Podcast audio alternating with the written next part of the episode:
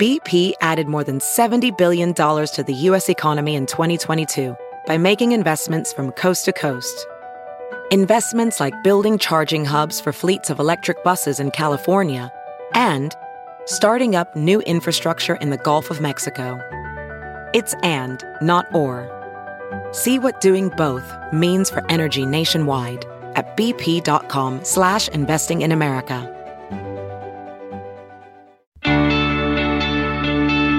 Welcome back to another edition of Living Your Life with Leanne Lang. In our current COVID 19 studios known as Andy's bedroom, the quietest room in my house, I am missing Veronica at Extension Studios, where I typically face my guests face to face.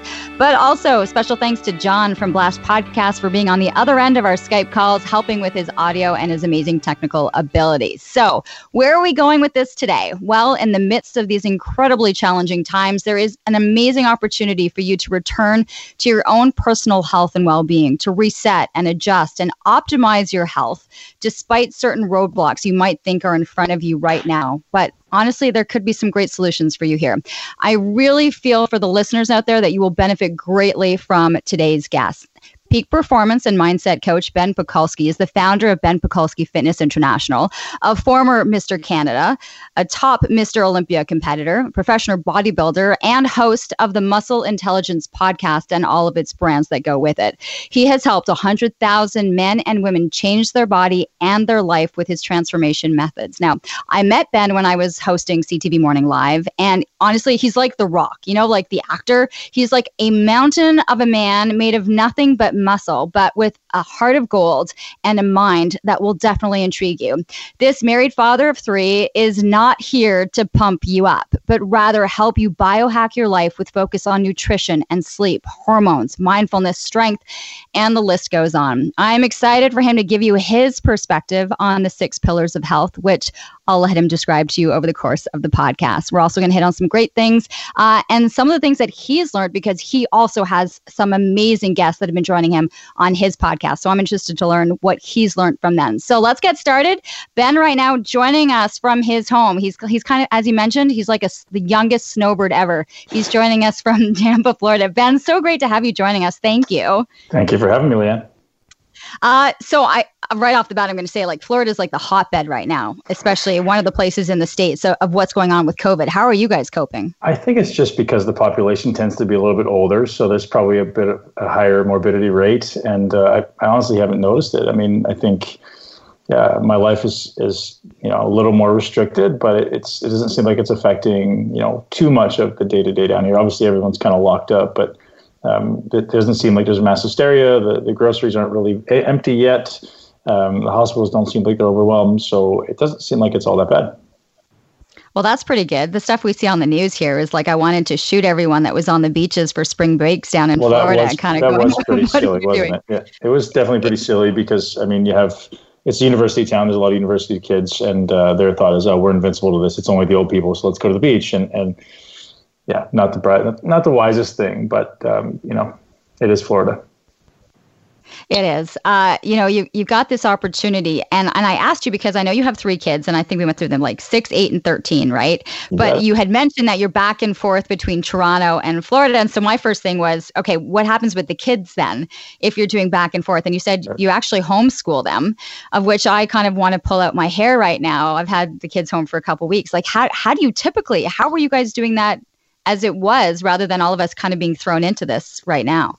Well, I think the key is is like even like adults is creating schedules, right, and, and creating um, you know a, routine for them. So every day is exactly the same thing, right? More or less, it's it's Groundhog Day. You wake up as soon as we're up, we go for a walk, and we make sure that they don't wake up too early. We try to get them up about seven thirty because when they're in school, they have to be up around six o'clock. And I think for a growing child, the growing nervous system, a growing mind, it's a terrible idea. So we'd let them get up around 7:30, and we go for 30 to 45 minute walk. We get them, you know, back, and we're back sometime between 8:15, 8:30.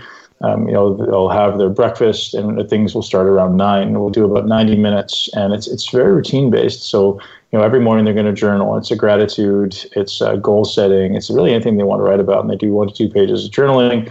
And we'll get into something that's kind of your foundational, like your math or your science. And then we let them go outside. They jump on the trampoline. They do a 15 to 20 minute break. Uh, we come back and we let we do what we call discovery learning. So you know, an example will be like, all right, kids, what do you want to learn this week? And, and you know, obviously the, the six and the eight year old are a little bit closer.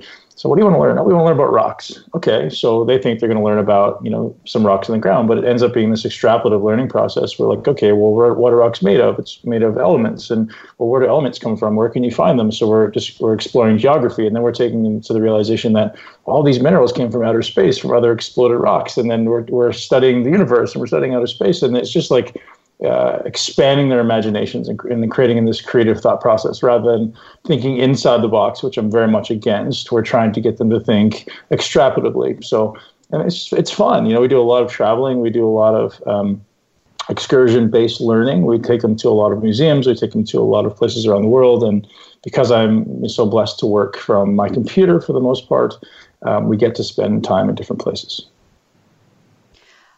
Okay, where did you come up with this concept to do it? I mean, what was your upbringing or your schooling like? Well, you know I, that that you can you conceptualize this in a very different way.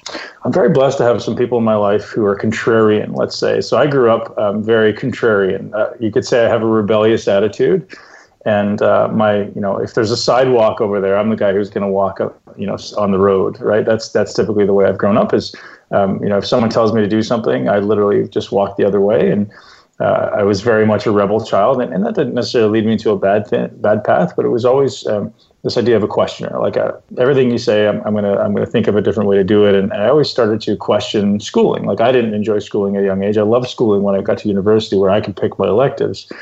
But throughout school, like I barely snuck by, and you know, I don't think I read a book cover to cover until I was in university. And you just figure out ways to get by doing minimum effective dose because I didn't enjoy it. So you know, I want my kids to develop a love for learning. So I didn't really start learning in my life until I was over 25. Like now I'm, you know, I think every year I get a PhD in some different topic, not uh, literally, but because I'm learning from so many people, I'm reading so many books, I'm, I'm taking so many courses. This is ongoing development. Whereas literally before I was 25, I don't think I learned a thing. I just hated it because I, I didn't have a, a, passion, a love for learning. So if I can develop a love for learning for my children, I think you know, their ability to accumulate knowledge is never going to be the issue, right? We have the internet, we have access to all the information on the planet at, at an exponential rate. Um, the problem will be is is having the passion and the desire to to learn and put these pieces together. So that's what I'm really trying to develop, rather than just like the ability to to memorize useless facts like we did in school. So that it wasn't it wasn't the being told exactly what it was that you had to learn. I, I see and I know that you think really outside the box, but was the gym because I know that you started to spend your time in the gym by the time you were like 15, right? Yep. And and and starting to go in and to sculpt this body or to to get stronger. Was that your outlet? Like was that where you could, you know, you weren't being forced to walk on one side of the street, but you could do your own thing in the gym? Maybe, but I think more for me it was is to develop confidence. So I grew up in a really unique environment. I grew up in a family of alcoholics who were obese. So uh, I never saw anybody who was fit. I never even saw anybody who was healthy uh, or, or even happy. You know, so I would watch people across the road and I'd say, why is that family laughing and happy and healthy and taking nice vacations and have a nice car and doing all these things? I never got to do that. So I would always, I was always question like, well, I don't have to live this life like these people. I want to go pursue something different. And I remember having an awareness as early as seven years old, like I just don't want to be like my family. I want to be like uh, you know something different. And then eventually I discovered this this fitness space, and I was like, well, that's what I want to be like. I want to look like that. I want to be happy like that. I want what I perceive as happy. Um, I, you know, I want to have all those things that this fitness life per, portrayed from the outside, which you know eventually obviously turns out is has nothing to do with the way you look on the outside. But that was my belief at the time. So it sent me down this path of you know obsessively uh, pursuing a physique that could compete with anybody in the world. And I was very blessed to, at an early age, have perspective by seeing, you know, I went to the 1998 Mr. Olympia contest and I was 17 years old. I was skinny. I'd never really trained. And at that point, I knew exactly what I wanted to do. And, and I took an obsessive, neurotic approach and, and I achieved it. Okay, I'm going to hit on uh, obsessive neurotic in just a second because I, I, do want to get to that because I, I do find that interesting. But what was it like to be in a family where health, like activity, food, movement was just not part of it like did they look at you almost going like what are you doing or i would think it's incredibly hard to to shift it's it's hard enough for an individual to pivot when they don't have the support of others but who have but others who don't even have an understanding yeah. of what it takes to be doing what you're doing well, um, as early as I said, seven years old, I, I, remember kind of feeling like the lone wolf. I remember, um, you know, kind of alienating myself from my family and doing whatever I needed to do to take care of myself. So when they absolutely tried to belittle my efforts in the gym and bodybuilding and tell me I'm wasting my time, I need to get a job and I should make making money, um, I literally just kept on my path. And thank goodness for my stubborn, rebellious attitude in that scenario where I was like, I don't care what you say. I like, I don't care that I'm not eating the same food as you. Like, I'm going to go do what I want to do, and I have this this objective and this target. And you know, that's one of the things I teach now. Is I think one of the most important things people can do if they want to shift their life is create objective living. Right? I'm working toward an objective, toward a target. Many people live a subjective life, meaning they're kind of meander- meandering aimlessly through life trying to catch a nut like a squirrel, right? It's it's uh, you need to have a target, you need to have an objective, and that's I think the only way you can start moving in the direction of your greatest life. That's going to be like hopefully I, I want my listeners to almost have like a notebook over the course of this.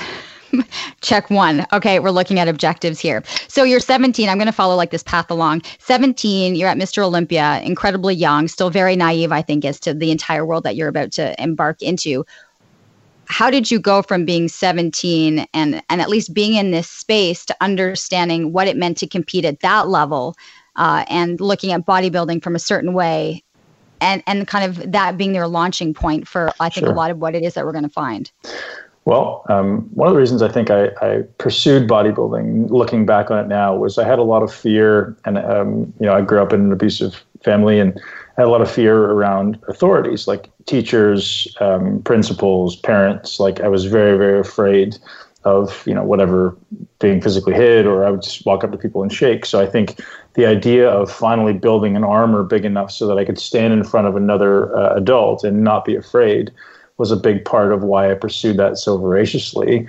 Um, you know, but bodybuilding was this interesting, um, you know, opportunity for me to just start discovering who I was on the inside, rather than just accepting the the anger and the fear and the inadequacy and, and all the negativity that existed in my childhood. Um, you know, it gave me this amazing platform, effectively, to um, to pursue something greater. And I, and I didn't know what greater was, but all I knew was I saw these these Mr. Olympia competitors, and I said, you know, until I look like that, I'm nothing. Like I'm not where I want to be. So, you know, I didn't focus on being the best guy in my gym. I didn't focus on being the best guy in the city, even the best guy in the country. That was never even on my radar. So I had this myopic, you know, almost like, um, you know, I'm, I'm, I'm taking a boat from here to Hawaii and okay, well, I'm not going to stop if I see a nice place along the way. Like, hey, that's, that's California. That's cute. That's yeah, Mexico. That's nice. I, I, didn't even, there was like tunnel vision, right? I just had the end result in mind. And I think this idea of this massively transformative purpose is maybe one of the biggest things we can, we can focus on in life is like finding out what that one thing is, that one target that's, you know, way off in the distance. And maybe it's 10 years and 20 years in the distance, but that's really what lights your soul on fire. And if you can, you can set that target, that long-term target, and uh, allow that to guide the ship, it allows you to uh, achieve so much more. Because you know, so many people in our current society are so focused on immediate reward, right? I want, I want to do something now, right? Because we don't have a long-term goal, we don't have a long-term objective. So sitting back and saying, "Hey, I need this long-term objective." This is the perfect time to talk about it with this coronavirus stuff, right? Is if I want to be healthy, it doesn't matter. Like I, I need to focus on what are the best daily tactics and habits and, and, characteristics I can build now, not for now. Like today doesn't matter. It doesn't matter if I eat well today. It doesn't matter if I go eat a donut today. That's not that's not the point. The point is how can I develop habits and characteristics of someone who's going to lead me down this path where I want to be in 10 years, right? And I think that's a big less that needs to be garnered here is like if you're if you're experiencing a life right now that's giving you pain, it has nothing to do with the scenario. It's just revealing the problems, right? So many people are saying, "Hey, the divorce rate is going up," or people are losing their jobs, or, or people's businesses are going out of out of, out of uh, you know going out of business. Yes, I completely get it, and, I, and I'm absolutely empathetic. But at the same time, it's it's also revealing inadequacies and weaknesses and gaps that maybe we say thank you for this awareness and now in the future hopefully we never allow these things to happen again and this is just creating a more resilient and more anti-fragile you know relationship and business and hopefully economy Okay, so I'm going to come back to everything that you just mentioned because I want to be able to go through that. So I'm going to press pause on those on those comments because I'm coming back to them. The one thing that you said is like when you were you know, on this mission to kind of be this world. It wasn't about being the best guy in the gym or in the country. It was like Mr. Olympia. It was like the world. And, and you were on this boat and you could have been in, in Hawaii. Do you do you miss the fact that you didn't stop and smell the roses or go and see what the nice beach was over there in California or something else? Like, do you look back and because you were so zoned in on getting to the certain point that you may have missed opportunities or experiences well, along the way? I get asked that question a lot, and, and I ponder. it. The question is, could you have done it any other way, right? So, looking back on it, I, I wasn't happy when I was doing it. I was so focused, like I didn't I didn't take the time to stop and appreciate people or places or things or, or anything. I was so focused on I have to get there. And uh, a question I get all the time is, could you have done it differently? And the answer is, I have no idea. I really don't believe so. Like, I really believe to be the best at anything, you have to be so myopic and, and like I said, borderlining uh, obsessive uh, to be able to achieve that because it's so easy in our current society to get pulled and, and you know, swayed with every gust of wind that comes along. I don't know that it's possible. That being said, I wish I could have, right? Because there's no doubt that if you can slow down to appreciate the process, because I mean, this is this is you know the maybe the most important lesson that I learned is the goal isn't the goal, right? The process is the goal. So how do I learn to embrace today and be the best I can today so that I'm developing the habits, characteristics, and traits so that it builds that character, right? And in my one of my mentors now, unfortunately passed, Jim Rohn says, never set the goal to be a millionaire for the money, set the goal for the person that makes it to achieve it. And that's the same in muscle building. That's the same in anything, right? Any any big picture objective it's, it's not about the end result because the end result can be taken from you at any time. But what can't be taken from you is, is those unimpeachable characteristics, right? Well, who did I become along the way? Like what did I, what characteristics and, and uh, personality traits did I develop that allow me to, no matter what happens at the end of this, I'm way stronger than when I started. Which is why I love this current scenario. Like everyone at home, you have more time. We've been begging for this. Let's let's make the most of it. I think once you found yourself in a certain position, I feel like right now the life that you're living currently is almost the life that you didn't have when you were pursuing that Mr. Olympia. It's almost like you've you had the opportunity. You're almost getting like a second go around at at evolving as the person you are when you're talking about the types of, of things that you're studying, the people that you're exposing yourself to. I know that you're, mm-hmm. you know, the people in the conversations that you're having are with thought leaders and with, you know, peak performance coaches and, and biohackers of like the like right. the leaders in this industry. So do you feel now that you're almost like you kind of got to Everest now you're almost like aiming for the stars. It's like there's just well, there's just yeah. more for you in this process. And that's the metaphor I always use is the ascension of a mountain, right? I've since retiring climbed a lot of mountains and you get to the, the summit of one and you look kind of over to the right and there's another one right there, right? You're like, oh, that's the one I want to be on. And that's really exactly what it is. It's the next mountain. And the next mountain is better or worse It's just another opportunity to hopefully look deeper within yourself and realize the goal is not an external one right? And that was that was maybe my greatest lesson in, in bodybuilding was i walked on stage did mr olympia in 2012 for the first time ever and, and i thought i was just i mean i certainly felt the sense of accomplishment but i thought it was going to make me fulfilled in some way and make me feel like i'd accomplished something great but in reality it was it was empty you know and, and that, that was the first time in my life. You know that 2012 was a transitional year for me. My son was born and um, my Mr. Olympia contest, my first Mr. Olympia. So it allowed me to reflect on all the things that I've done and realize that I could keep pursuing this external goal, like accumulating money or accumulating material things or accumulating muscle, or I can turn the spotlight around on myself and start working on developing my myself and my compassion and my love and my, my joy and you know making a greater impact on the world. So leveraging all these skills and discipline and this platform that I've developed and now taking this information and, and helping more people to pursue their goals and their dreams and ultimately supporting the human race and, and rather than just being this egocentric you know obsessed meathead Well, that, that was the thing that I think shocked me. And I think I remember telling you this on CTV Morning Live is you, you use the word, like you described it. So you said it. So I'm not saying it. When you say meathead, you know, there is something to seeing this big thing. And I remember our first conversation going, oh my God, you are exactly the opposite of that. Now, knowing what you know about the human body and the mind and how we carry emotions in our bodies, like there's, I mean, I, I find it fascinating. Would you, taking the knowledge that you have right now, train the same way completely back then like well, right like like yeah. knowing what you know now and how we used to view muscles and bulking sure. up and all that stuff like how different is it well um, i train a lot of young aspiring athletes now and that's bodybuilders and other sports and the beauty of it now is, is, we have a lot more information at least that i had access to back then so i can definitely do uh, a lot more in a lot less time now and ultimately impart a lot less damage to my body right? Like less training less food more result.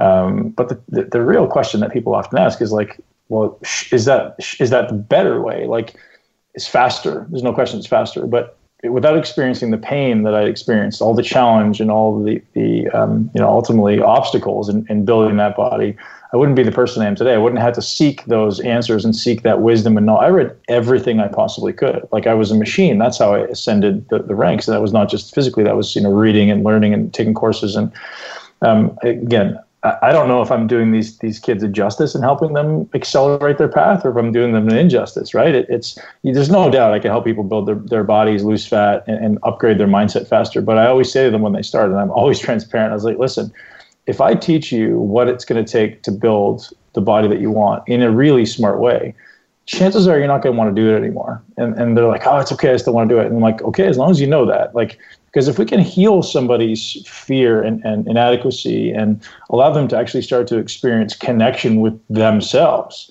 chances of wanting to do something so, mm, I don't know say negative, but so, um, uh, you know, damaging to your body ultimately, like, right? You're, you're imparting beatings on your body daily in, in many different ways the likelihood of them wanting to continue to do it is significantly decreased. I'm not saying they won't. Like I think it would be a beautiful thing to pursue um, you know this amazing, incredible body for the for the love of challenge, for the love of progression, not for the love of the end result. And the, and the, uh, the challenge with professional bodybuilding is when I was an amateur professional bodybuilder, doing it for the love and doing it for the challenge, it was amazing. But as soon as we externalize that motivation and we say, hey, man, when you do win this show, we're going to give you a quarter of a million dollars. Or, hey, you know, to, to represent this product, we're going to give you $100,000 now you're externalizing, and then they're going, oh yeah, by the way, we also need you to compete when we want you to, not when you want to. And now it's completely sh- shifting the motivation, and I think that completely changed it for me. So if we can teach some young athletes to keep the internal motivation and love the process and truly love challenging yourself physically and mentally every day because that's the beauty that bodybuilding offers right and, and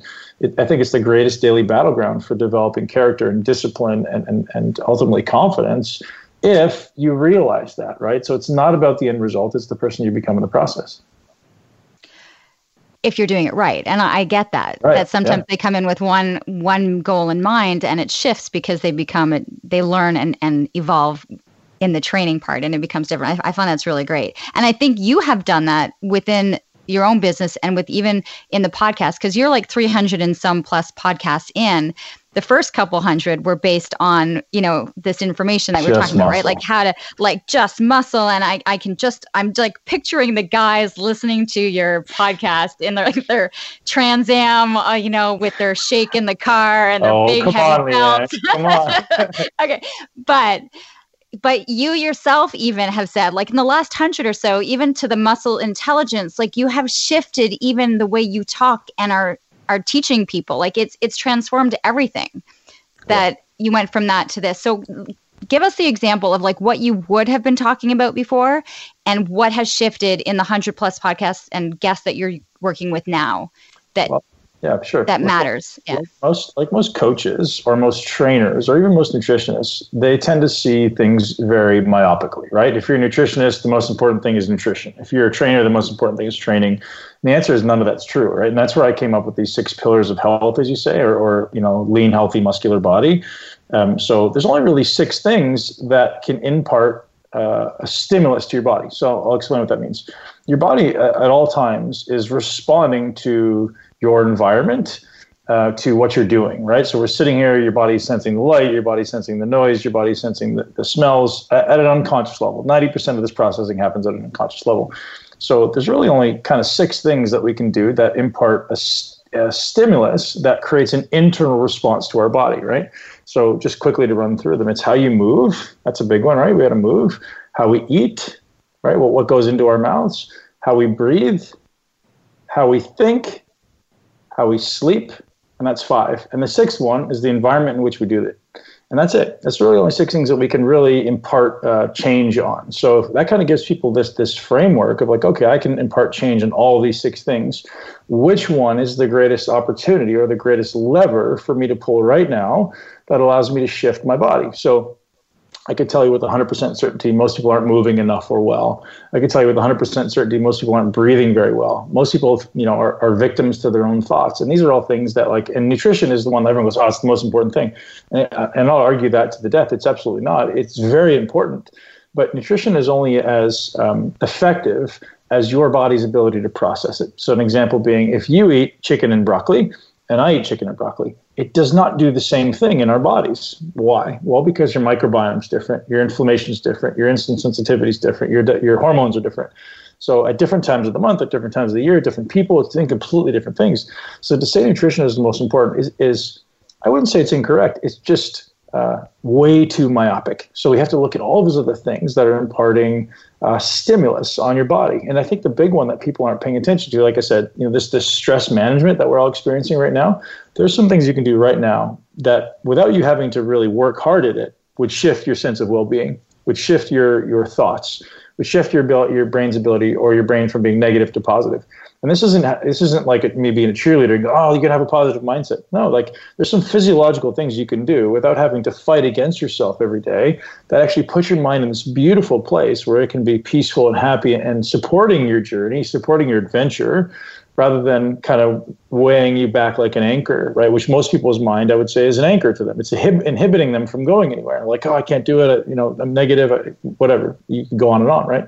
How do you then make uh, use these these physiological uh, things like breathing and moving and, and uh, you know maybe eating to allow your mind to work for you rather than working as an anchor. And that's really how i kind of approach this stuff is teaching people how to breathe move and ultimately be happy Okay, so Ben, let's be realistic. What you would have been going through with your clients three weeks ago is very different from what you're going through right now. Because I, listen, as much as people realize that sleep is is helps with the healing process, they, they're not getting to sleep. They're they're anxious. They're like their their mind is spinning. They're yeah. dealing. You like we are in a I, I honestly I believe and I, I I wholeheartedly like love those six pillars, and yet I'm realizing as much as we have this desire people are going to be battling like i have so many people right like they can't sleep at night right now. Like they're not they're not mm-hmm. getting into that. They're having a hard time like catching their breath and breathing through. So what so, would you so say from what, what you were saying to people to now? You can answer your question for yourself. What did you say right there? What are, what are they doing? You said they're having a hard time doing what? They can't sleep. Like the anxiety after, like they're, after they're, they're having a hard time catching their what?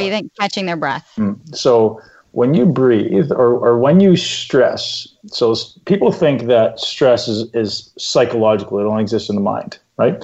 You can't separate the mind and the body. So they're embodying this physiological response to stress. So, what exactly what you said, they, I have a shortness of breath, I can't breathe, I feel like somebody's sitting on my chest, I'm gasping for air, I have anxiety. Or maybe more importantly, I get anxiety. Okay, well, if we just notice that physiological response to stress, what would be the opposite of that? So, oh, if you're having a hard time breathing or you feel like you're breathing really shallow and up into your chest and it's really fast, maybe we start introducing a habit or a uh, practice around slowing that down. Now, so people are taking themselves from this really stressed, panic state to a. And as much as that sounds woo woo and esoteric, you're not just changing your breath, right? When you change your breath, your breath is like this, this key that can access your nervous system, which is your muscles. It can access your mind.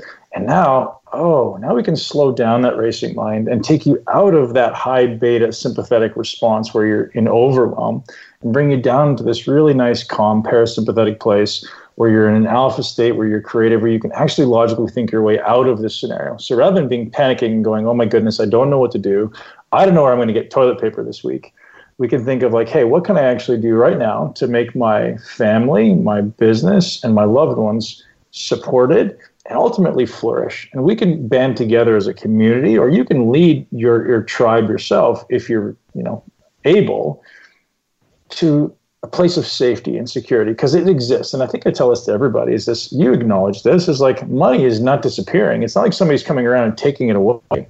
It's simply changing hands, right? So there's someone at the end of the rainbow here taking the big pot of gold. So you just need to reposition your business or your life so that if this stuff ever happens again, which chances are it's going to, your business becomes anti-fragile. Meaning when something like this happens, you're still resistant to this. And that could be, you know, having different passive streams of income or doing things that you know never going to go away. So when Jeff Bezos built Amazon, he was had so much foresight to realize like what are people going to need forever? They're always going to need groceries. They're always going to need, you know, they're going to want fast delivery. They're going to want things sent right to the door. So he had the foresight to think ahead, and I call it thinking like a chess master, right? We want to think two, three, four, five steps ahead of everyone else. And if we can think like that, now all of a sudden we have the ability to make our job a little bit more anti-fragile or, or our income more anti-fragile and have kind of checks and balances in place so that we're not going to get crushed by a situation like this. There's no doubt we're going to suffer. Like, you know, suffering is inevitable, right? It, it, it's going to happen, but at the same time, like how how deep is it going to go? Like, challenges are inevitable, I guess I should say. It's always going to be there's always going to be hard times, right? But you don't necessarily have to be the one that's um, struggling and and um, you know there's going to be times of feast and famine, no question, but it doesn't have to be the the most life changing, um, stressful thing, right? If you prepare for it. So I said, point being take this situation as an awareness and let's work on being better in the future. I know that's easy to say now, but I think it I think it's an amazing opportunity. Okay. So uh, for one, I think you started off like incredibly strong because I think people felt like they could do that. I think right now without having someone feel like they can't breathe again by going you need to think a couple steps ahead and we need to kind of find different streams of income because right now people are kind of without any when you talked about the breathing, do you when you talk to your people, like do you when you say breathing, are you saying meditation? Are you saying just breathing exercises? Are you saying breathing and getting into a mindfulness state at the same time? Are you saying breathing and being gr- like having gratitude in that breath? Like, or is it just taking the time to stop and just take that breath in and well, the longer breath out? Yeah, like, it, how it did depends, you? It depends where you are in the journey, right, Leanne? Like, the ideal scenario is you're doing all of them. But most people, and I'm going to guess your listeners are, are maybe not, I, again, I don't know who your listeners are, but I don't know that they're in the place where I could say, hey, I need you to stop and breathe and walk and meditate and, and be grateful. And, and hopefully they are. And if they are, gosh, all of those is going to be significantly better than just doing a nice, relaxed, extended exhalation nasal breath. Who did you, who do you turn to? Like, who are your people for your mindfulness or meditations? I'm assuming you do those. Oh yeah. So I um, I do. Um, I've done. So it started for me back in 2007, where I started with Dr. Wayne Dyer. And I thought I think Dr. Wayne Dyer is just absolutely phenomenal. Um, and I've kind of had like little stints in my life where I learned from a lot of the different uh, masters. I've done a lot of yoga, so I've done um, some work here with a yoga master here in Florida. Um, and now I've just started transcendental meditation, so that's a new one. And uh, Sam Harris has a wonderful app. If you if you know Sam Harris, he's he's really good. If you want to start to understand like um, mindfulness. He's very, very good at articulating what you should be focusing your attention on. He's good. Yeah. Uh, do you do jo- uh, Joe Dispenza? Like when you're talking about trend, like who uh, are you? I love Joe. So he's been on my podcast, and uh, man, we, yeah. We oh, how was that? Uh, so good. We had a very amazing synchronicity. So listen to this. This is a three seconds or a thirty second story. So 2013, I hired uh, a group of guys to help with my business marketing. I just started this business one guy comes up, and the first day at work, he, he goes, Hey, man, here, I brought you a book, and it's um, Breaking the Habit of Being Yourself. And I looked at it and I was like, ah, I was this egocentric bodybuilder. I was like, I don't need to break the habit of being myself. I didn't blow him off, obviously, but I kind of threw it in, in my trunk, the trunk of my car, and uh, you know, never thought about it again. It ended up like probably making its way to my bookshelf, but I don't remember seeing it again. And then 2017, um, I hear, uh, I forget if I heard an interview. I saw something with Joe Dispenza somewhere, and I was like, who is this guy? This guy's amazing. And then I see his book is Breaking the Habit of Being Yourself. And I was like, where did I see that book before? Oh, yeah, that guy in 2013, four years prior, who worked for me for about eight or nine months, bought me this book. I never read it, never acknowledged it. So I literally buy that book that day. I forget, I think I got the audiobook. So I listened to it all in one day, like fast. I was like, this is amazing. I need this. And don't I wake up the next day with an email from the guy who bought me the book four years prior saying, but listen to this, even better he goes, Hey, Ben, guess what? Oh, no, he goes, Hey, Ben, hope you're well. I see your podcast is doing really well. I want you to know I'm now working for Joe Dispenza, doing all of his PR. Would you like to have him on your podcast? The next day, you're like, oh, Okay, I see how this works. yeah, it was pretty interesting. Pretty interesting. But yeah. Oh, good. Okay. Like, I don't know. I think that you can see me because we're doing this Skype. Like, I've got like this grin from like mm-hmm. ear to ear. Like, I get it. Right. And it's just the universe, the universe yeah. completely responding to you right there. Like, and, My, and so and so how was that conversation with him? Like Well, amazing. So he was sitting in a hotel in Mexico and we chatted for a good amount of time. Like I think we chatted for about an hour before we got on the podcast, which I should have recorded, and then uh, an hour and 15 or hour and 20 on the podcast. And you know, I, am still wanting to get to some of his live events. Um, haven't been able to do it yet. No, he's, his popularity is catapulted in the last two years. It's huge, but uh, it was just an amazing conversation. I mean, he seems just like such a brilliant guy, and he just such a, does such a good job of, of simplifying it for people. And I think that's maybe his true gift is like taking this thing that most people um, maybe interpret as esoteric, woo woo, like off in outer space kind of stuff, and bringing it down to earth. And there's been a couple other amazing guests on my podcast that I'll shout out as well, who are really good at that. So there's one guy who you should get on, uh, John Amaral. So John has become a very good friend of mine. He's actually Tony Robbins' energy worker. I'll connect okay. you with him. Um, but talk about like coming on the podcast and just blowing my mind with explaining how energy works. Because ever, and when you speak of like energy, everyone's like, how oh, it's like this esoteric thing that you really can't understand. And, you know, people are carrying around this negative energy. And I was like, well, who actually understands what that means? It's very um, subjective, right?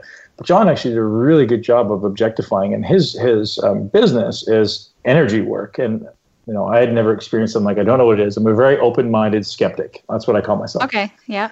Um, so I, I, he invited me out to one of his events, and I went out to a four-day or five-day event in Lake Tahoe. And uh, I went, as I said, as an open-minded skeptic. And I went in, and he did his, his his treatment on me twice a day for four days. First two and a half, three days, I got nothing. I was like, oh man, I don't really know. The last day, he completely blew my mind, where he was standing six feet away from me and making my body just jump and you're like, oh my goodness, what are you doing? He goes, oh, now we're actually moving the energy. So you've been so stuck and disconnected from your body. You've been torturing your body for 20 years being a bodybuilder. You've been disconnected from it or, or like embracing the pain. But right. Like, yeah. Do, do you find it interesting that he said that you're so disconnected from your body when you felt, I would think, that you are so connected with your body because you knew how to shape it, how to move it. But in reality, it there wasn't that connection. Well, I think when you're, um, you know, if I sat here and stuck a, a, hot match in my hand again and again and again. I could feel the match, but eventually it wouldn't hurt anymore, right?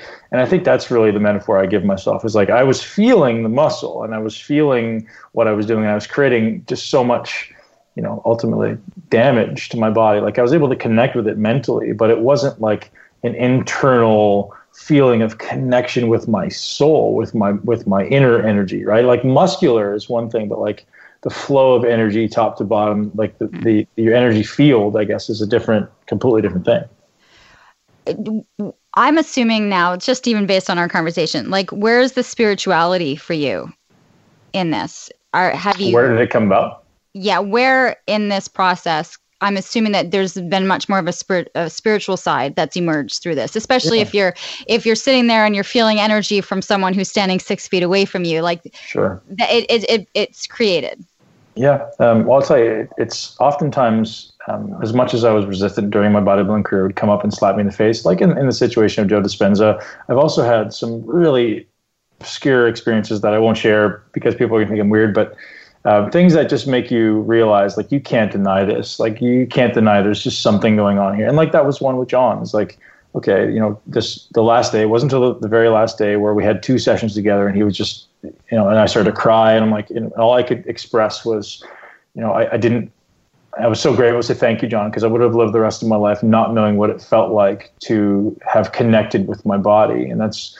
I just I had no control over my my emotions and my feelings. It was so interesting, but uh, yeah, there's been a lot of opportunities. So 2007, I had a you know, at that point in my life, I was I was just starting to become successful in bodybuilding, and I found Dr. Wayne Dyer because um, I was there was a lot of people in my life who I was starting to try to get rid of. Right, I was starting to starting to kind of trim away the fat, as I said, and uh, there was people in my life who maybe I didn't need to get rid of. And my friend at the time said, "Hey man, like let's let's question this. Let's quite because I was literally just kind of coming through. I'm like, I'm I'm going on that path. I want nobody around who's holding me back."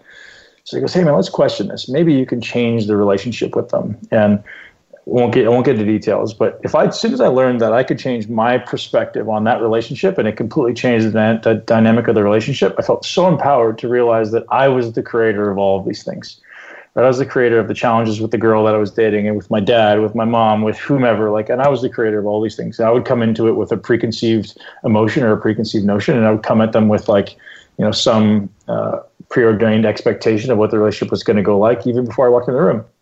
So once I realized that and started going down the path of, of meditating with Dr. Wayne Dyer, uh, you know, daily, uh, it really started to make me realize like there's so much more to this that I'm just not aware of. And and every you know really every day of my life since then has been an ascension of the spiritual mountain. And obviously, sometimes you're in a, you're in a uh, kind of a holding pattern and you're not paying attention because you get lost in you know in this world. But there's certainly a, a, regular meditation practice. There's certainly a lot of guidance from people who I view as spiritual mentors, and that's become a big part of the conversation the podcast too. Because as I said briefly, most people spend their entire life pursuing external things, and I think the the curse of many people's lives is they never accomplish those external goals. Right. So I was so blessed at a young age to accomplish the external goals, which is for me was the Mr. Olympia contest. So if, if you set the goal to say, hey, I want to make ten million dollars and you never do it, you'll spend the rest of your life pursuing it, right?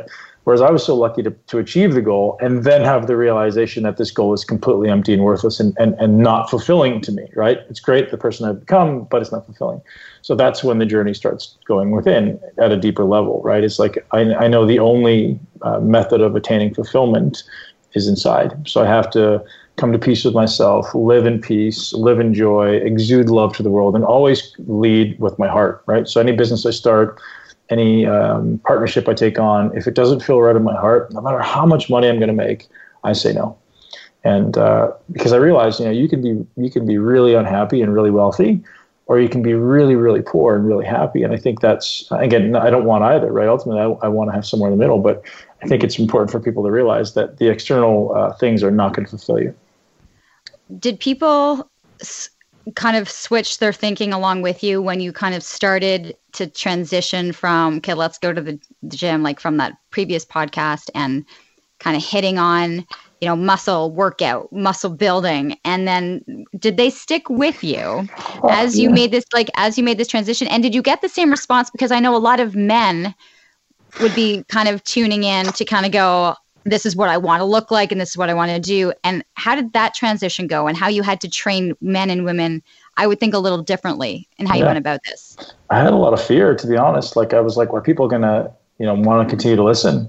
Um, and I just did it because I was like, you know what, it doesn't matter. Like, and I say this to all my, my clients and all of my mentoring students, and I say, it doesn't matter if they don't want to. It's like if you're in a relationship and you're like, I can't speak my heart. I can't speak, you know, what my soul is speaking because I'm afraid that this person's not going to love me.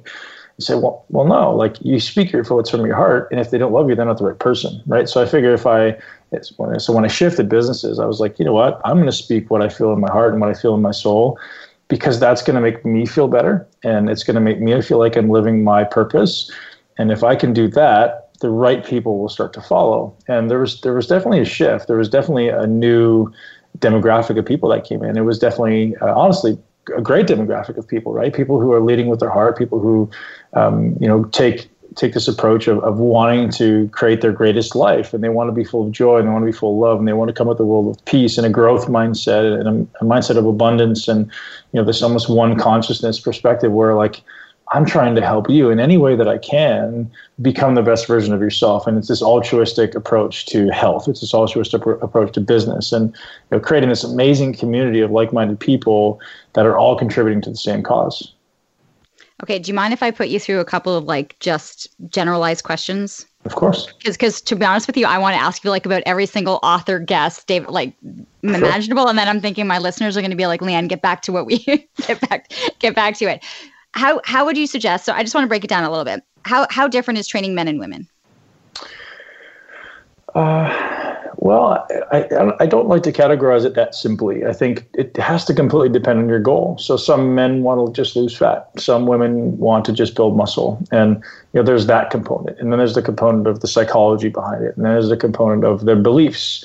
You know, I honestly believe sometimes women are easier to train because women have less tend to go at the gym with less of an ego and then I could actually guide them in a way that I know they're going to execute things, and it's going to be done in a way that's proper and uh, you know intelligent and, and without an ego. Whereas guys sometimes just get so lost in their ego and their desire to be strong and be big, and they, they lose the process.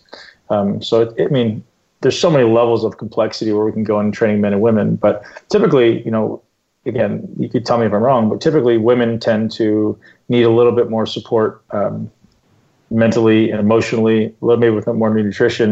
And oftentimes they tend to really um, absorb the more esoteric spiritual, like, I want you to breathe and I want you to connect with yourself and I want you to, to meditate. And so my, my, my kind of trilogy of human optimization is breathe, walk, and meditate.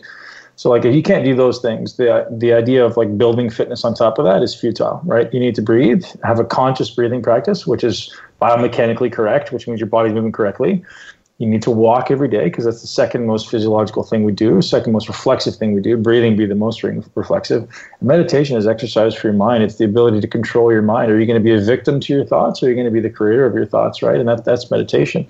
So those are kind of my foundational things. And women tend to uh, really latch onto that really quickly, and a good percentage of men do too. Um, but you know, especially because uh, you know I've walked the walk, right? I think I may be a really good messenger I, I, think you have been, but how different is it for someone then who is young and vibrant and has the energy and, and the, the need and want to do that and can do that and put the hours into the gym and then maybe it's because of the generation i'm in right like we don't want to f- i don't want to feel like i've peaked i still feel like i've got you know i can still attain the best body and the best uh not not necessarily body but like I still feel like I can get into the be- best shape I've ever been in. Sure. Every year, I kind of say to myself, next, like I still have it in me to become even better next year. And it drives me completely and totally insane when I hear people say, well, it's good enough for my 40s, or well, this isn't bad for 40. Like, for me i'm kind of like why wouldn't you want to be better like why why don't you want to be better than you are now like why do you so many people give up on it and say well i'm 40 or well i'm 50 so what does it matter now and it, yeah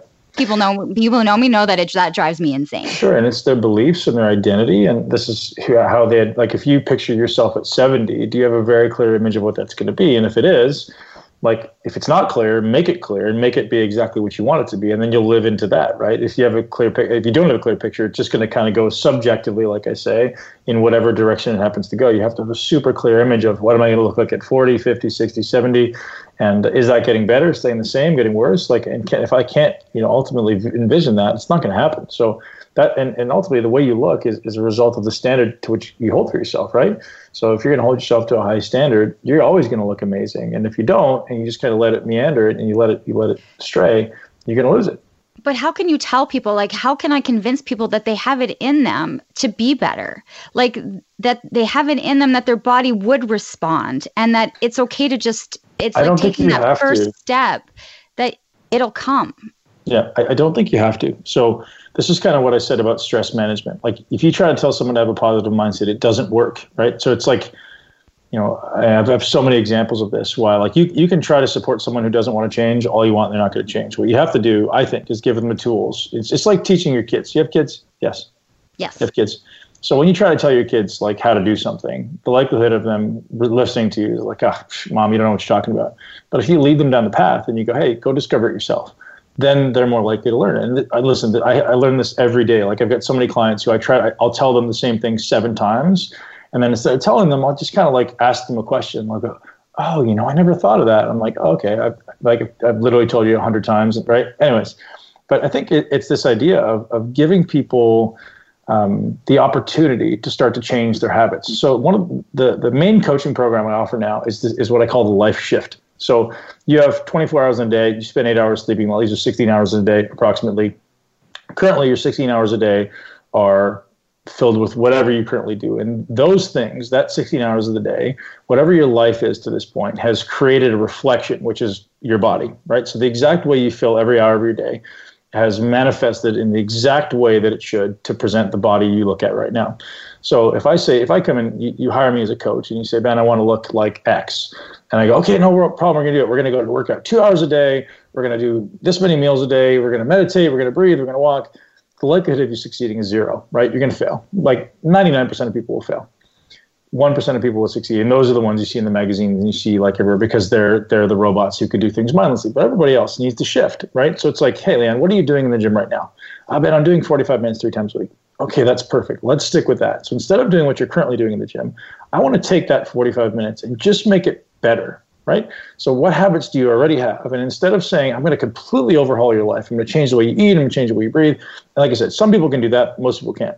I'm going to just take that 45 minutes you currently have and I'm going to shift it. Or I'm going to take that first 30 minutes in the morning and I'm going to shift what you're doing. And over time, we're going to create this habit stacking that happens, right? So most people that I work with are high level CEOs and executives and doctors who are financially successful. Like, man, my relationships suck or my body sucks or like my, you know, something I want to fix. Like, okay, well, what are your habits in that area? And let's just start to shift them, right? It's not like I'm not going to come in and overhaul your life and take all the food out of your fridge and like, I'm trying to lose 300 pounds because it's not sustainable Right? It's like giving people a million dollars when they win the lottery. Six months later, they lost it. The same thing's happening in these people's lives who transform their body and don't sustain it. So what I'm trying to do is not give you a, uh, this miraculous new body that you'll never be able to sustain, which is what everybody does. I'm trying to shift your life so that 10 years from now or, or a year from now, you're a completely different expression of this this person because you've changed those incremental segments in your life, right? We only have the same amount of hours in the day. The goal is not to do more necessarily, maybe it is sometimes, but to take the things we're already doing and make them more effective that lead us to the goal that we're trying to achieve. What would you say are the biggest uh, frustrating factors for certain people? Like, you know, you get to a certain point, um, you know, and men kind of have like uh, the the beer bellies. Like, are, are there certain things that you have seen through different generations or different problems that are not an easy fix, but are things that they can work on so that they're not falling into those traps? Um, yeah, I, I, yeah, sure. Of course I do. I, I, think the biggest challenge that people run into is trying to change things that they shouldn't be changing. Let me give you an example. Every nutritionist you talk to, so if you hired a nutritionist today and, and you were like, hey, I want to lose 10 pounds of fat, what's the nutritionist going to do? They're going to change your diet. You're like, oh, we're going to restrict your calories.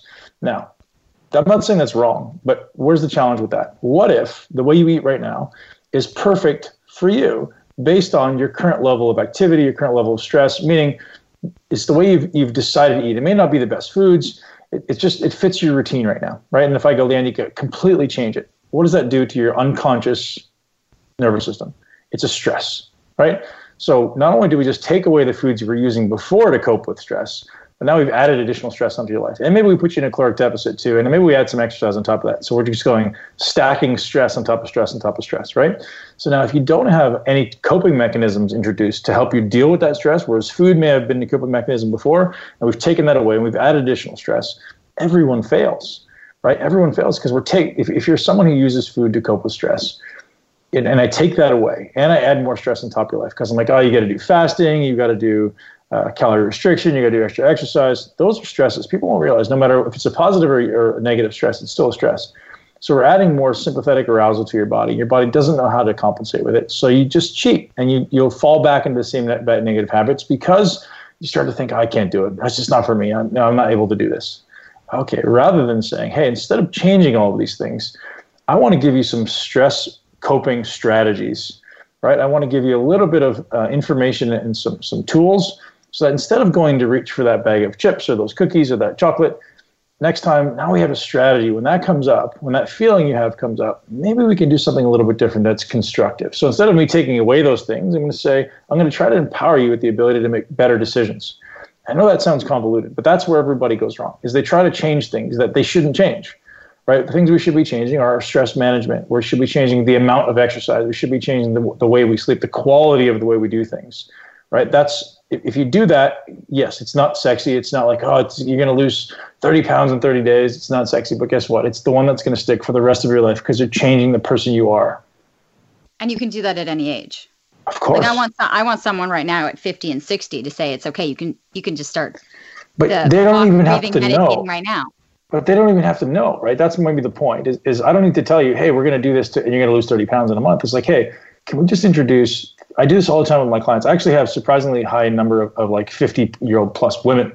Uh, and I do this all the time. I'm like, all right, I need you to walk for 30 minutes a day. Any pace? No, just get outside. As long as you're walking outside, make it comfortable. I want you to be conscious of your breath and maybe just smile every every once in a while. Be appreciative that you're doing it. You're giving them this this, this wellness coping strategy. And it sounds completely obscure. And every one of them comes back after two weeks and goes, you know what? I feel better. I, am not eating as much. My sleep is better. And we quantify it as well. We quantify it with, with sleep metrics and heart rate variability, but um, rather than just guessing, right? I want to be able to quantify things. Um, but that's, I mean, doing something like that is so um, ubiquitous. You can give it to anybody. They don't even know you're interfering. Because as soon as I tell you, hey, I'm going to restrict, I'm taking away all your chocolate and your chips and all these, no, oh, it's a stress. I can't do this, right? Like, hey, man, you can't eat the chocolate cake tonight. Guess what you're going to do, right? tell someone you can't. Yeah, they're going to do it. Yeah do you still are you still big on um, on weights on resistance training for people that are older? Like we're talking even 60s, more 70s? so. Even more so, yeah. Like you know, I, there was a phase in my life where I was like, "Oh, do people need weight training?" Even more so. There's three pillars, right? There's three. There's three ultimate pillars of of longevity and optimization when it comes to the physical body. It's it's ultimately mobility and stability because we know as we age that goes away. It's strength and it's aerobic capacity or VO2 max, right? So we need to be strong. We need to have a good amount of strength. So this needs to be resistance training. Mobility and stability for me is like yoga and then aerobic training you got to do something that, that's challenging that your ability to uh, control your breath through an, uh, extended period of time. If you can do those three things, you forever will be healthy as long as you're maintaining a certain standard and hopefully increasing them. So my typical daily practice is we're going to train one day. The next day we're going to do yoga, and, and the same same day as yoga we're going to do some aerobic work. That's it. You, so you end up training three to four times a week, yoga three to four times a week. You've got an hour of activity, typically maybe maybe 75 minutes and you're, you're going to maintain amazing levels of health. And now the trick is not doing more, right? The trick is, Leanne, I don't want you to do any more than you're doing. I want you to learn to get better. Because so many people work at such a low level of efficacy during their workouts. And that's what I teach in my business. Muscle intelligence as a business is about teaching people how to get better and better and better at things they're already doing, not doing more and more and more, because it's not sustainable. Yeah, it's funny. And I felt like in the days that when you used to go to the gym, but I would see people who would be there for like an hour, but I would see them walking around aimlessly, wandering right. around, and it would drive me nuts. I'm like, go in with no, go in knowing how yeah. you're going to be using this time to be able to do that. Okay, I have like just a couple minutes left to go, so let's let's bring it back right now to because I think we've inspired and hopefully motivated people to do things, but right now they're stuck in either a tight apartment in their house, don't have much equipment, you know, um, you know, if they're able to get it, which is fantastic, and get some fresh air and go for a walk or go for a run. But what do you suggest they do right now sure. over the course of the next couple of weeks that we're still dealing with this current situation? Well, the first thing is check your, your language, right? With everyone at home is like, oh, I have to work out, or I don't get to go to the gym. I don't have all this amazing equipment. I think it's an amazing opportunity to learn how to do the things that you can do at home and do them well, right? So learning how to become present in, in your movement, learning how to, to challenge muscles rather than complete exercises. I don't know if you and I ever talked about that in the past, but kind of this this this shift that I create in people's lives is most people go into the gym and they do exercises. Like I don't care about exercises. I care about muscles. I want to challenge your muscles. So what does an exercise look like if I say to you, I want you to do one rep? But I want you to make it as hard as you possibly can for the muscle you're trying to train. Does that change the way you do the exercise? Does that change the way you connect with the exercise? Does that change the way you, you cerebrally connect with the muscle, right? Now you have to become present. Now you actually have to think about something. Now you're actually connecting with that muscle. It almost becomes this meditative experience where I'm intentionally trying to make it as hard as I possibly can. So most uh, quote unquote fitness experts will tell you, hey, it's three sets of eight or three sets of 12 or whatever they're going to tell you. It's all nonsense because everyone does them differently, right? Your squat looks different than mine, and your ability to create tension in the muscle is different than mine. So how can we say that you do three sets of eight and I do three sets of eight? It's the same thing. It's ludicrous. So we need to first standardize the stimulus, and, and the standardizing the stimulus looks like whatever you're doing: squats, lunges, deadlifts, bench presses, push-ups, whatever you're doing at home. Focus on, on what the muscle is doing and saying, Am I just going through this thing mindlessly to try to move? Or can I make it more challenging for the thing that I'm actually trying to train? And if you don't know the thing you're trying to train, that's fine too. Feel, right? Remember this quote pay attention to the tension what, where do I feel the tension, right? Am I feeling it in the muscle that I think I'm supposed to be working? I'm feeling it in my back, stop, right? Like if I'm feeling it in a place that feels weird, you're not doing it correctly. You have the ability to self correct. We all have the ability to go, okay, this feels good in this muscle. That's what I'm trying to train. Let's continue to do this. Can I now make it more challenging to that muscle? Not with the objective of doing a certain number of repetitions. So let's give you an example. We're going through a squat. If I said, Leanne, I want you to do one single squat, but it needs to be as hard as you, as you possibly can, what does that look like to you? Fast or slow? Uh oh, it's definitely slow. I think for yeah. me, I think it would be like um like almost like an eight seconds down hold at the bottom. Forget, forget about forget forget about this. It, you're exactly right, but I don't want you to think about like how, numbers because as soon as I tell no? you think okay. like down, eight up. Well, that's yeah. you're correct. You're absolutely correct. But now, guess what? Now you're going to start thinking about the numbers rather than challenging the You're muscle. totally right. You're yeah. right. Okay. So I want you to think yeah. about if I you know, a good example for the listeners at home, like a bicep curl. So if I'm sitting here and I extend my arm all the way, and I want to contract that bicep before it ever moves squeeze as hard as you possibly can. So now you're creating what's called a co-contraction between the bicep and the tricep. So the tricep is acting as resistance. So now we're trying to squeeze that bicep as hard as we can. We go through the entire range of motion, not letting it go. And it actually can create a huge amount of challenge. And the bicep is a really good example for people sitting in their car or people listening to the podcast now. And just try to squeeze as hard as you possibly can for one rep in both directions. And I promise you, it's going to be really slow. It's going to be challenging, and you're going to feel it. And okay, obviously one rep isn't going to be enough, but let's go through and do that perfectly first. And then eventually we can increase to three and five and 10. And then we can actually do challenging exercise correctly with not without needing fancy things at the gym. I love this. Now, um, and only because I'm trying to think in my head, did I go through those six pillars? I know that we hit on kind of nutrition, we hit on the breathing, we hit on the sleep. Well, in a sense that we needed sleep, but I think the one thing that you came back with at number six was kind of combining all those into the environment in which. Yeah, not necessarily combining, but but your body's responding to the environment, right? Your body's always responding to the so, environment. So, environment is um, is light, sound, air, EMF, and people. Those are your your environment, right? So your body's always adapting and responding to those things. So light is a really big, maybe potentially it's been suggested that it's the greatest stimulus to our biology, right? Our, our biology has, has adapted over a million years to be responsive to the circadian rhythms of the sun. So by changing the rhythms, by using internal artificial light, it completely shifts the way your body internal your body's internal chemistry works. So paying attention to how you're subjecting your body to light, and that's getting outside as often as you can and just living with the with the sun's rhythm. And that it seems as though the most important thing you can do to set your circadian rhythm is watching the sunrise and watching the sunset. Now that's not possible for a lot of people. I get it, but if it is, do it. You want to see your your brain apparently responds really well to the sh- the change in the colors in the sky. So as you, sh- you see, you know, the blue on the top and the pink on the bottom, and the sun is kind of setting in the orange. Well, that's kind of what your brain uses as this trigger to say, "Hey, it's time to start producing melatonin now. It's time to start getting ready for sleep," rather than being you know outside in the blue all day and coming in, turning on the blue inside, and getting the artificial light, which is going to really shift so when we talk about shifting, it's shifting your circadian rhythms for sleep, it's shifting your circadian rhythms for digestion, your your, your nervous system. All these things are shifting because every cell in your body has a, a, a circadian clock. So we have to try to synchronize all those things, and historically, those would be those will be synchronized with the sun. So that's a big one. People obviously is a big part of the environment because you want to be around people that are encouraging, supportive, loving, joyful. And if you're not, maybe changing your perspective toward them like i did would be a good learn, learning opportunity. Air quality matters like pay attention to things you're breathing and things you're putting into your air and that includes cosmetics for ladies and that includes i don't know like candles and, and air fresheners like get rid of that stuff it's poison. Uh, there's a great book that i highly suggest and i'll get you this guy on the podcast too it's called estrogeneration. It's dr anthony jay he's a researcher at the mayo clinic. It's absolutely brilliant and mind-blowing if you have a good uh, good number of female listeners. Um, they will absolutely love that book and he's a brilliant brilliant brilliant guy. Um, and those are primarily it, right? So paying attention to your environment, the way you, breathe, the way you, uh, the light you're subjected to.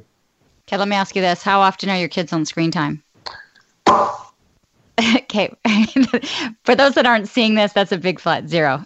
Seriously, zero yeah. screen time? Yeah. Oh my um, god. Yeah. Well, how how so, much are you on? Like how how are you with your devices? Uh, I'm terrible with my devices. I live on so my how device. It, okay, so how did how how do they see you? And then, you know, you're on and and zero screen time. Like I like. I've, it's been a non-negotiable wow. for me since they were born. So, you know, maybe when they're they get like an hour of like Netflix on the weekend or something. My God, can you come to my house? yeah, everyone doesn't like me for that, but no, ah. I don't own an iPad. Um, so they're just learning how to type now uh, like literally this week since this Corona stuff, they're learning how to type. And, well, not my 13 year old, he knows how to type, but the 16 year old learning how to type. And uh, does your 13 year old have a phone? No. So like you're not dealing with any of like the TikToks and the Snapchats and all no. that. Like, yeah. No. no, my level of tolerance for that stuff is low. And I know I don't want to deprive them stuff. Like if he's on with his friends or if he's over with his friends, so I'm not going to say you can't play video games, you can't do like I don't care. Go do what you want, but I'm not going to have it in the house. And wow. so yeah. we're working on, we're working on the weekend with with the TV is they get the equivalent time that they read, they get to watch that on Netflix. Oh my god.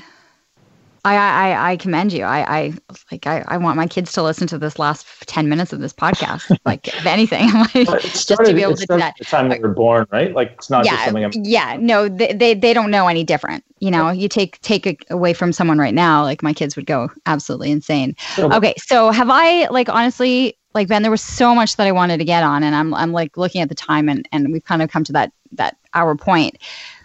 Did I hit on Did I hit on your six pillars? Did we get through those? There's, there's one thing I want the audience to know, though, and I yeah. think this is this is maybe the most important lesson in all of it is start to view exercise as an opportunity, right? Since it's not a chore, it's not something I have to do, it's an opportunity. What is an opportunity to do? To become more present, to become um, more mindful, to connect with my body and ultimately to implement discipline in your life. And, and it doesn't have to be hard, right? It doesn't have to be something that hurts. It just has to be something whereby you do it consistently and you intentionally seek the value and seek the opportunity that exists in the discipline and the challenge, right? So rather than viewing discipline and challenge, when I say those words, people get scared but maybe it's it, it's that's your greatest opportunity for personal development right it's like actually exploring that discomfort and realizing oh i'm not going to die right i'm okay here. Like it, it's not that bad. And you can stop anytime you want. As soon as it starts to get uncomfortable you start to get anxious you stop. And you realize you're safe. And you can go back there and go a little bit closer go a little bit further and further and further. And eventually what you realize is that that challenge and that discomfort is actually where the opportunity lies. And like oh gosh if i keep doing that i'm actually getting better reward now. I'm actually getting better physical change. So point being summarizing start viewing your exercise as an opportunity to become a better version of yourself. Because where else in life are we actually challenged right very few opportunities in life do we do we get subjected to discipline and the opportunity to build our character right? So every time you build your character and you accomplish a small goal, your confidence increases, right? So every time, if I if I set out a goal, even however small, if I say, hey, I'm going to do 15 minutes of exercise today, and I'm actually going to challenge my muscles through that entire workout. I, I do, when I do it, I get a sense of accomplishment. I get that dopamine reward in my brain, right? I'm moving towards something, I have this objective, this objective mark marker. So, okay, we're going to start building this positive brain that works for us rather than working as an anchor to hold us back. And I think just just intentionally view exercise as this beautiful thing you get to do to honor your body and love this body, this, this gift we've been given, right? We're a visitor in this body and honor it and use it to fuel your adventure for the rest of your life. You got to remind people they have just one. It's not something you can trade in. I like right. it's like you you've been given one. Like you know, it's you've got to like people take their car in to get. Well, you know, I think the challenge is tires, like it's take the from same. the time we're born, we're we're time we're born. We're not taught to take care of our body. We're taught when there's something wrong, you take a pill, right? So when you get sick, wait, you're good. You don't need anything yet. Oh, you got a fever. Now let's take an Advil, right? Oh, you got a, you got a cough. Now let's take a cough medicine. Rather than going, hey, every day you should. This is the three the, my three pillars of my kids. You do something for your body, your mind, and your soul every day, and that's like how we kind of after school. That's the kind of their their obligation and. Um, that's it. So what does that mean? I don't care what you do for your body, your mind, your soul, whatever fills your cup, right? But I think that's important for them to realize that um, they should be taking proactive care of their body that rather than reactively responding to illness. And that's maybe the biggest lesson everyone needs to learn now with this corona stuff, right?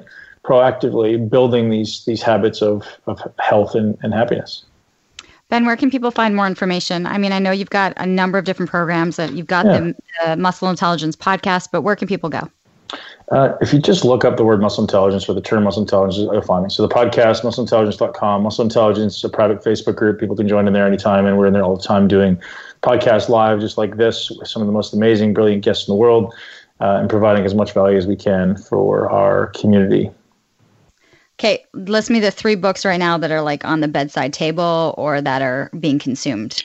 Or in what, what area? Three, what, or three books right now that if you could say to someone out there, this is what you're going to be ordering off of Amazon over the course of this quarantine or isolation or however long we're in this, what would be your three books? Now you're putting some pressure on me here. Um, know, so sorry. one that's on the nights. I've got so many because uh, right now. I'm okay, saying, list list them all, and then and then I'll let you go. I'm, I'm I'm reading business books right now because my my big focus is like one, I'm mentoring some people in business, and and I want my business to grow.